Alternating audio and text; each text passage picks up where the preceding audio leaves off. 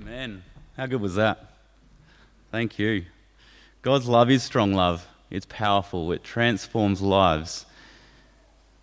Makes us saves us from a godless eternity into an eternal kingdom where he reigns. We have so much to be thankful for. God is amazing. We're now going to come into our time where we hear God's word read and preached to us. So let me pray for us at this time. Father, our God, we've just been reminded of your love, how strong it is. You are so good. Lord, you love us so much, and you, that you desired for us to be with you forever, so you made a way through our Lord Jesus Christ.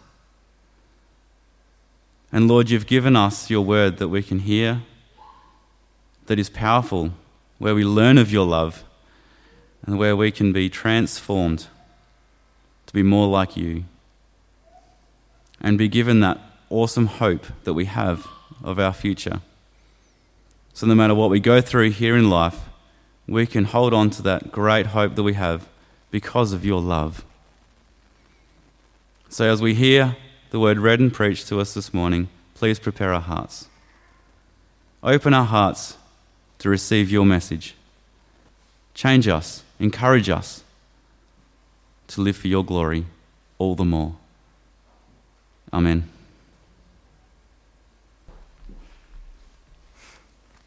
There are three Bible readings this morning. The first one comes from the Song of Songs, chapter 2, verses 3 to 13. Like an apple tree among the f- trees of the forest is my beloved among the young men. I delight to sit in his shade, and his fruit is sweet to my taste.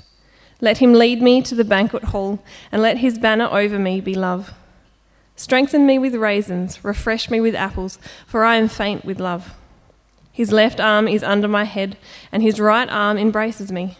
Daughters of Jerusalem, I charge you by the gazelles and by the does of the field, do not arouse or awaken love until it so desires. Listen, my beloved, look, here he comes, leaping across the mountains, bounding over the hills. My beloved is like a gazelle or a young stag. Look, there he stands behind our wall, gazing through the windows, peering through the lattice. My beloved spoke and said to me, Arise, my darling, my beautiful one, come with me. See, the winter is past, the rains are over and gone. Flowers appear on the earth, the season of singing has come, the cooing of doves is heard in our land. The fig tree forms its early fruit, the blossoming vines spread their fragrance. Arise, come, my darling, my beautiful one, come with me. The second reading is from chapter 8, verses 5 to 7. Who is this coming up from the wilderness, leaning on her beloved? Under the apple tree I roused you. There your mother conceived you. There she who was in labour gave you birth. Place me like a seal over your heart, like a seal on your arm. For love is strong as death, its jealousy unyielding as the grave. It burns like blazing fire, like a mighty flame. Many waters cannot quench love, rivers cannot sweep it away. If one were to give all the wealth of one's house for love, it would be utterly scorned. Then from Revelation chapter 19, verses 6 to 9. Then I heard what sounded like a great multitude, like the roar of rushing waters, and like loud peals of thunder, shouting, Hallelujah! For our Lord God Almighty reigns. Let us rejoice and be glad and give him glory, for the wedding of the Lamb has come, and his bride has made herself ready. Fine linen, bright and clean, was given to her to wear. Fine linen stands for the righteous acts of God's holy people. Then the angel said to me, Write this Blessed are those who are invited to the wedding supper of the Lamb. And he added, These are the true words of God. Well, Uh, great to see you all this morning. We're thinking about love today. We're thinking about love today. We're in this series on wisdom from God's Word, the Old Testament wisdom books that are so rich and relevant for us today. But today we're thinking about love. Of course, there are many forms of love, but we're thinking particularly about romantic love. What, what wisdom the Bible has to offer us about how we can love well. How we can love well. So, where are you going to go this year for wisdom?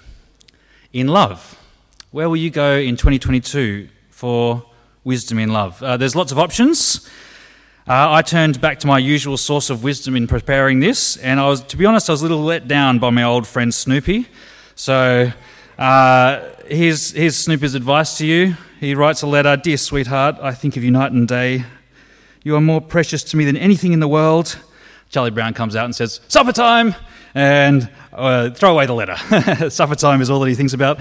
Uh, food is much more important than love for Snoopy. Or, or, next one, dearest darling, how I love you. Words cannot tell how much I love you, so forget it. there you go. Uh, probably not the best example of romantic love, but where will you turn for wisdom? Uh, either for a relationship you're already in, a relationship you'd like to be in, We've seen along the way in this series that the Bible holds out the promise of true wisdom, living in line with the grain of the universe. Uh, the problem is, we saw this in the first week, the problem is we can't find that on our own. We're not able to find that on our own. Uh, true wisdom is something we can't achieve in our own strength. It's only something that we need to humbly receive from the one who created us. It's something that has to be given to us, revealed to us by God, not something that we look inside ourselves to find or out to other people to find. But the great news is that that is exactly what God has done in His Word. And when it comes to, to romantic intimacy and love, the really surprising thing is that the Bible has a whole book devoted to it. Um, it's known as the Song of Songs, or perhaps you know it as the Song of Solomon. It's this rich, poetic celebration of romantic love. Now, before we dive into this song, obviously it's just a quick overview today. Uh, before we dive in, though, uh, there are a few reasons why you might be feeling a little nervous right now. Uh, maybe you just feel awkward about the whole topic, which is very understandable. Think about the guy who has to talk about it. Uh, but maybe it's more than that for you. Maybe it's more than that for you. Uh, that this song paints this kind of idealized picture of this young couple deeply in love. And there's this intensity and purity about it that can be kind of hard to look at. Um, some of us very much want this kind of relationship, but have not been given it. Some of us have lost this kind of relationship and are grieving that loss. Uh, some of us have been badly hurt by past relationships, and it can just be really hard to engage with this seemingly blissful couple. Some of us have experiences and desires that don't line up with God's good design that this song celebrates of a man and a woman bound together in lifelong covenant faithful marriage. Others of us are in a relationship that just doesn't match up with what we see here. And at some level, that's everyone who's married. Um, none of us match up to this. So I'm assuming that each of us here today are going to find this book a difficult book on some level, a challenging book to hear and to read. But I want to urge you, please, all of us today, I want to urge you to persevere with this song. Uh, as, uh, there's a lot of potential for discomfort for us as we hear it. But given all of that, the Song of Songs remains a wonderful gift for all of God's people. It remains a wonderful gift for you. Uh, it gives us wisdom that we really need. We really need. Wisdom so that we can promote and experience relationships that flourish as God intended them to. Uh, but there's more than that, too. It's not just the wisdom it gives. The song itself points us beyond the love of these, this, these two young lovers. It points us beyond that love. It points us to a far brighter and more lasting love, a perfect love that is held out to every person, Uh, no matter your history, no matter your hurts, it points us to a love that can transform you from the inside out. One writer puts it like this The Song of Songs is there to stop love going out of our relationships with God and with one another. It is a splendid garment to be worn not with awkwardness and embarrassment, but festively, with joy and deep thankfulness to, to Him who gave it to us as Holy Scripture. So, we're going to dive into this song in that, in that spirit with those acknowledgements being made. But I want to highlight five aspects of love that we find in this song uh, that by God's grace will help to make us wise in love as we head into this year. Uh, the first and most fundamental thing about this song as you read, read along is, and not just this song, but the Bible as a whole, is that it's deeply positive about the goodness of love. Uh, Christians haven't always got this right. Uh, we've, uh, sometimes it's been communicated that when it comes to sex and romance, the Bible's message is basically no. uh, at best, it's kind of a necessary evil. But the Song of Songs won't let us hold to that. Um, God's word on romantic love is overwhelmingly yes. Uh, there is a gracious no that we need to hear, and we'll, we'll see that as we read through the song. There is a gracious no that we need to hear. But the accent falls on God's yes. And you see that right from the very beginning of the Bible, actually. The opening chapters of Genesis, God creates this world that's good, it's good, it's good. Uh, but then something comes along that's not just good, it's very good. Now, God creates people in His image. This complementary pairing of male and female to be fruitful and fill the earth and rule over it. Uh, it sets up this pattern of human relationships created by God, uh, of a man and a woman leaving their parents and becoming one together in marriage. And, and then you get to the Song of Songs, and it's like this it's this overflowing celebration of what you see in those opening chapters of Genesis. Uh, most of the song pictures this young couple before they're married and sort of anticipating the, their marriage. Uh, most of this, uh, and is anticipating their, their relationship. Uh, the young woman is the main character of the song, and she begins the song like this.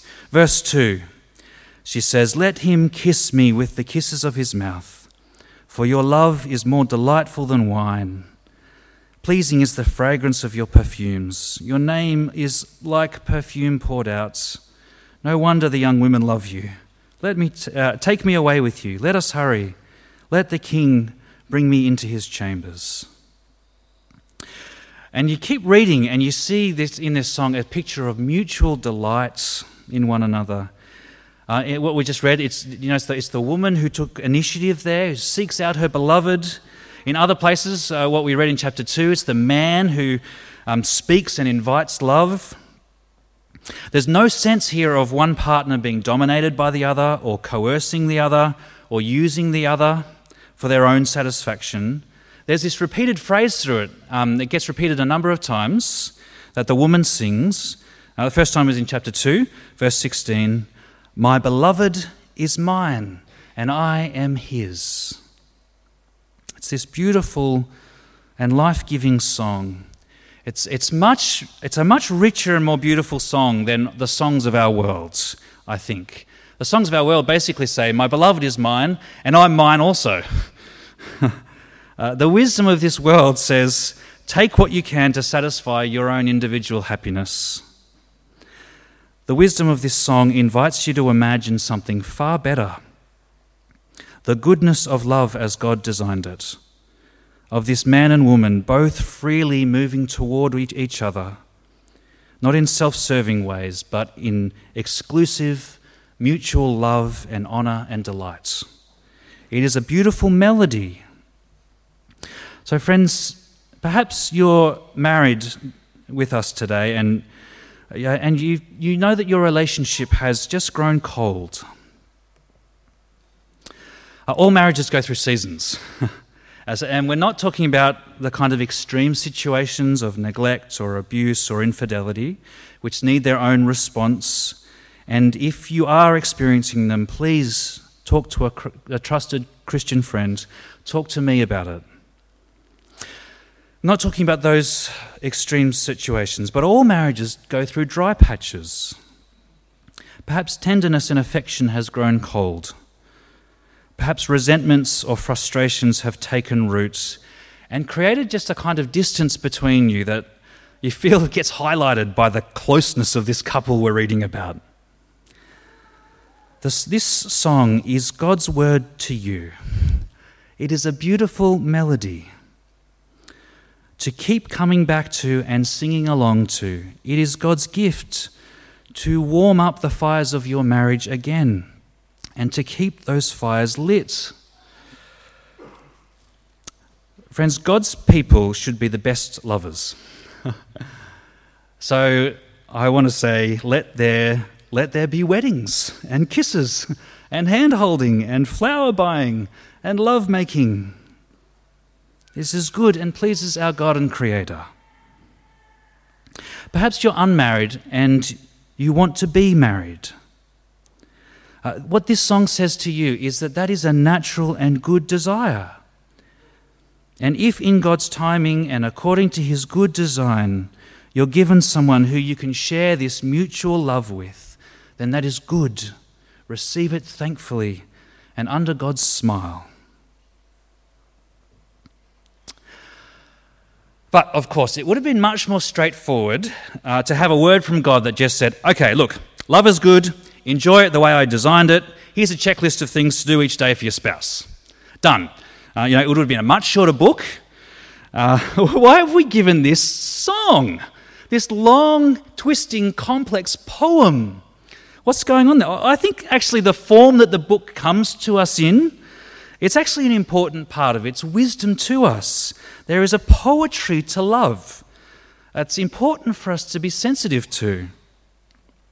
Uh, this, this song teaches us, but it doesn't teach us through giving us a list of instructions. It teaches us by kind of tuning our ear, tuning our hearts to the music of this young love, so that we can then sing in tune with it in our own relationships. Uh, and these, these young lovers, they use poetic images to praise each other. We, have already heard from the woman in chapter 1 talking to her beloved. Uh, she uses these royal imagery. She, sa- she says in verse 4, Let the king bring me into his chambers. If you remember, we looked at that uh, at the start. There's some debate about whether um, actually, the actual King Solomon is talked about there. Solomon's named in the book, it's in verse 1 and sort of throughout. I think it's actually, though, better to read it as this woman is using the imagery of a king to praise her man. Uh, we later find out that he's just a simple shepherd boy. He's not a king. But love lifts up this humble country couple. It elevates their view of each other so that to her, he is a king. Uh, and the man uses imagery and poetry too. You get these long lists through the song. Uh, it's like, like they're taking an inventory of each other. They use images that would have had more meaning in their culture. So in chapter 4, the farm boy sings this How beautiful you are, my darling. Oh, how beautiful. Your eyes behind your veil are doves. Your hair is like a flock of goats descending from the hills of Gilead. Your teeth are like a flock of sheep just shorn coming up from the washing. Each has its twin, not one of them is alone. Your lips are like a scarlet ribbon. Your mouth is lovely. Your temples behind your veil are like the halves of a pomegranate. Now, fellas, I don't know if you've ever told a lady that her forehead looks like a pomegranate. Uh, I'm guessing it's probably not the best idea in our situation today, but you get the point. The point is, you, we're not supposed to take this literally, otherwise, you end up with something like this. Can we go to the next slide? Is that one in there? We've got a. There we go. Here's a, uh, a literal interpretation of the, the man's description of his woman in Song of Songs. It's hideous. but that's not the point, right? That's not the point to take it literally. He's using metaphors and images. He's taking something he knows from his own world, something good in his own world, and applying it to his beloved, his, his girl. But notice he, he does speak to his, his lover. He does speak. They both do. They both speak to one another. They look for creative ways to fill each other up. And those of us who are married, this is important. How are you with your words to your spouse? Are they primarily words of frustration or criticism? Now, now, we can't always be gushing about each other like you're reading this song. That's not the point or realistic. But is this kind of creative, genuine praise of your husband or your wife a part of your relationship? You, you might not feel like you're particularly good with words. You don't have to be a poet. But it's still important to actually communicate your love in words, in your own way, and to keep doing that. Okay, so love is good. There's a poetry to it. But this song also knows there's a dark side to love. Uh, the song itself tells a bit of a story. So, this couple are looking forward to their wedding. They, uh, um, they call to each other, they, they lose each other, and then they find each other. It seems that by the end in chapter 8, the, it seems like the wedding has already happened and their love is consummated. But all along the way, there's this dark thread, this, this threat to their love. It's like a recognition that their love is taking place in a broken and fallen world. Uh, in chapter 1, you read about this woman's brothers who treat her harshly and force her to, to do hard work in the sun so she's not able to take care of herself like, as she would like to. As she'd like to. Uh, and then you get these dreams through the book. In chapter 5, the girl dreams, and you get this sense of real unmet longings. She dreams of her farm boy who has walked through the rain to her door. She hears him knocking and goes to the door, but in verse 6, I opened for my beloved, but my beloved had left. He was gone. My heart sank at his departure. I looked for him, but did not find him. I called him, but he did not answer. And then things get even darker as you keep reading through this dream that she has. It, it sort of turns out to be a nightmare. She goes looking for her beloved. In verse 7, the watchmen found me as they made their rounds in the city. They beat me, they bruised me. They took away my cloak, those watchmen of the walls. Daughters of Jerusalem, I charge you, if you find my beloved, what will you tell him? Tell him I am faint with love. See, this song knows that love takes place in a broken and fallen world where there are all kinds of threats and insecurities and hurts. But through all of this, there's this repeated refrain throughout the song. And it captures a key part of the wisdom that this song gives to us about how we can live wisely in this fallen world, how we can love wisely in a broken and threatening world. Uh, it came up today in the reading in, in chapter 2, verse 7. It comes up again in chapter 3 and then in chapter 8. It's the word of this young woman to her group of friends who are around her and to all the other single women who are in Jerusalem as they look on. She says this, uh, chapter 2, verse 7. She says, Daughters of Jerusalem, I charge you by the gazelles and the does of the fields, do not arouse or awaken love until it so desires. It's this solemn charge that she gives to her friends. Love is so powerful and so potentially dangerous that it's wise to approach it with a kind of caution and patience, to consciously keep yourself from arousing or awakening love before its right time, before you're joined in marriage. I think this is especially relevant to our young people with us today. Uh, it's especially relevant to you. Uh, you live in a world that is intent on arousing and awakening your love before the right time, before its time, outside of its God given boundaries.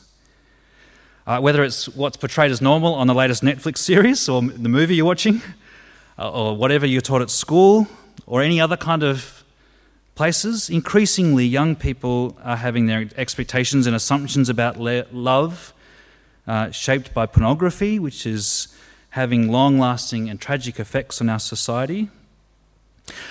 So, if you're um, a young person here today, if you're going to live wisely in God's way, you are going to be swimming against the tide. And you need to be prepared for that. You're going to be making decisions that your friends who don't know Jesus think are just crazy. Uh, you'll be, you're going to be saying no to things that they just dive into, and you'll probably be, be made fun of for doing that. And here's what you need to know if you're going to do that, to live wisely in God's world. Here's what you need to know you need to know that God's wisdom is not only true, but that it's good and beautiful. That you're only saying no to these things because really you're saying yes to something far better. Far better. And the Song of Songs is here to fire your imagination for that kind of relationship a relationship of purity and passion within God's good design. It's there to help you wait, to help you not rush into the confused versions of love that are promoted in our world, but to wait for the security and intimacy of a Christ centered marriage. Okay, but there, there is actually there's wisdom here for everyone, though, isn't there? Not just those who are young. Whatever your situation, whether you're married or unmarried, young or old, whatever, it's possible for all of us to awaken love outside of its true home, to intentionally arouse desire outside of a marriage relationship, whether in your imagination or actually in pursuing intimacy with someone you're not married to. And the song leaves us with this good, repeated wisdom. It's given for our good, not to burden us, but so that we might live in line with the grain, not against it. Do not arouse or awaken love until it so desires. Which, of course, means when the time is right, then love should be awakened, aroused, and sustained in a loving relationship of husband and wife. That is God's wisdom for you. But I want to finish by saying it's, it's not His condemnation of you. This is His wisdom for you. But it's not His condemnation of you. See, we have all been fools in this area. We've all been fools. We've lived against the grain. And maybe today God has provoked your conscience in some way, shown you some way that you have been pursuing love against the grain of His creation. But whatever your situation, whatever your past, the invitation for you today is for a fresh start, to entrust yourself again to God and to His wisdom. You see, this song that we're briefly touching on today, it turns out to be just one verse in a much larger symphony, a far greater love song, even than this Song of Songs. Uh, you get a hint of that larger symphony in the Song of Songs itself. Uh, there's only one very veiled reference to God in this whole book. It comes in chapter 8. We had it read. You wouldn't have heard God's name in the translation that we had read out. It says this in verse 6 Love is as strong as death its jealousy unyielding as the grave. It burns like blazing fire, like a mighty flame. Now, if you're reading this in your Bible, maybe you can see a bit of a footnote there, or maybe you have a different translation that has something else. Uh, if you have a little footnote, you'll read that it could be, it could just as easily be translated. Uh, the end there, it burns like a blazing fire, like the very flame of the Lord, the very flame of Yahweh.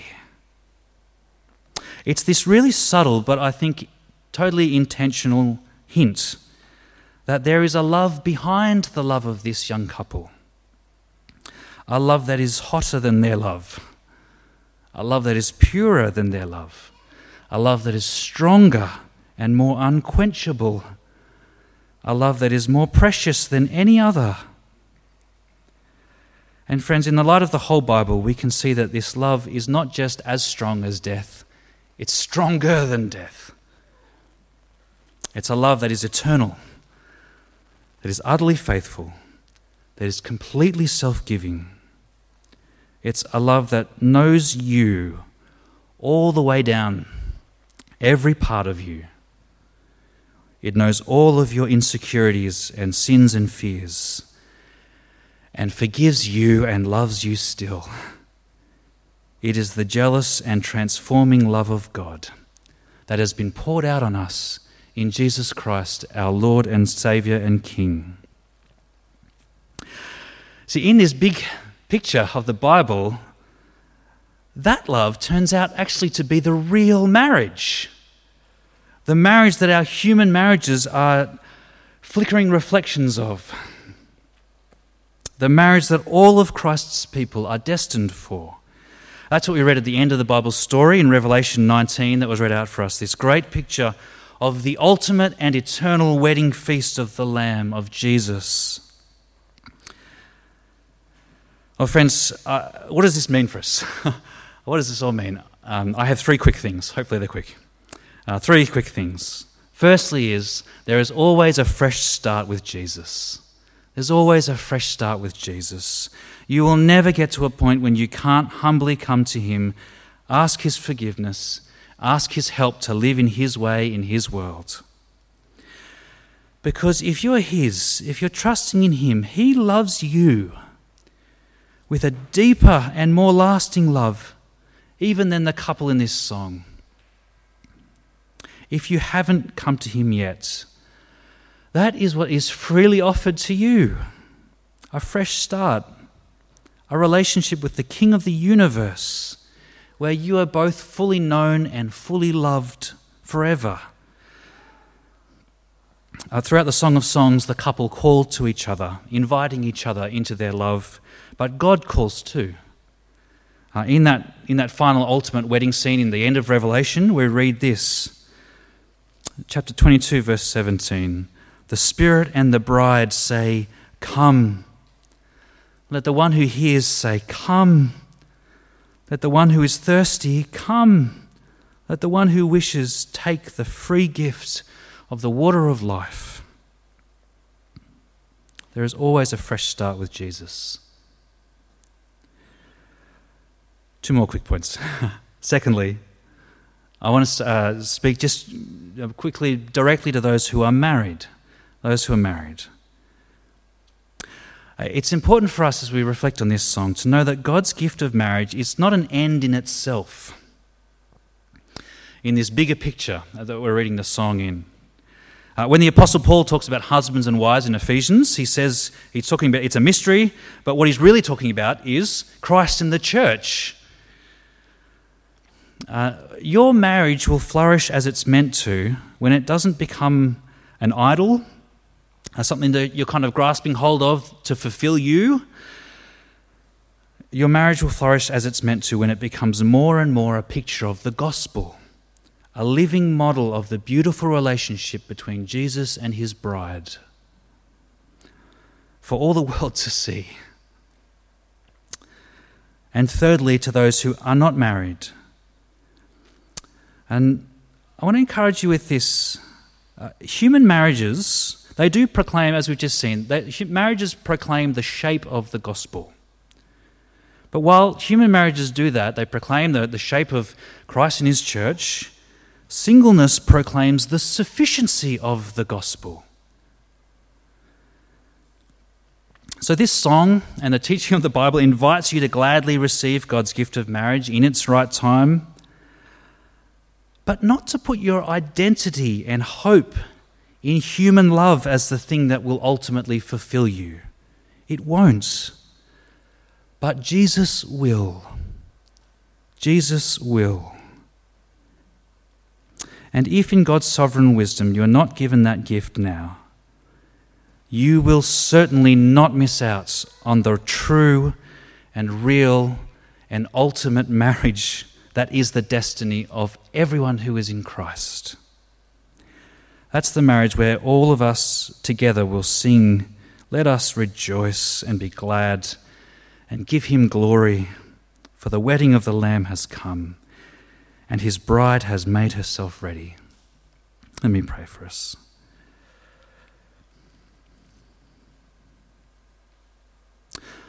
Oh God, we've touched on some very personal and deep things this morning.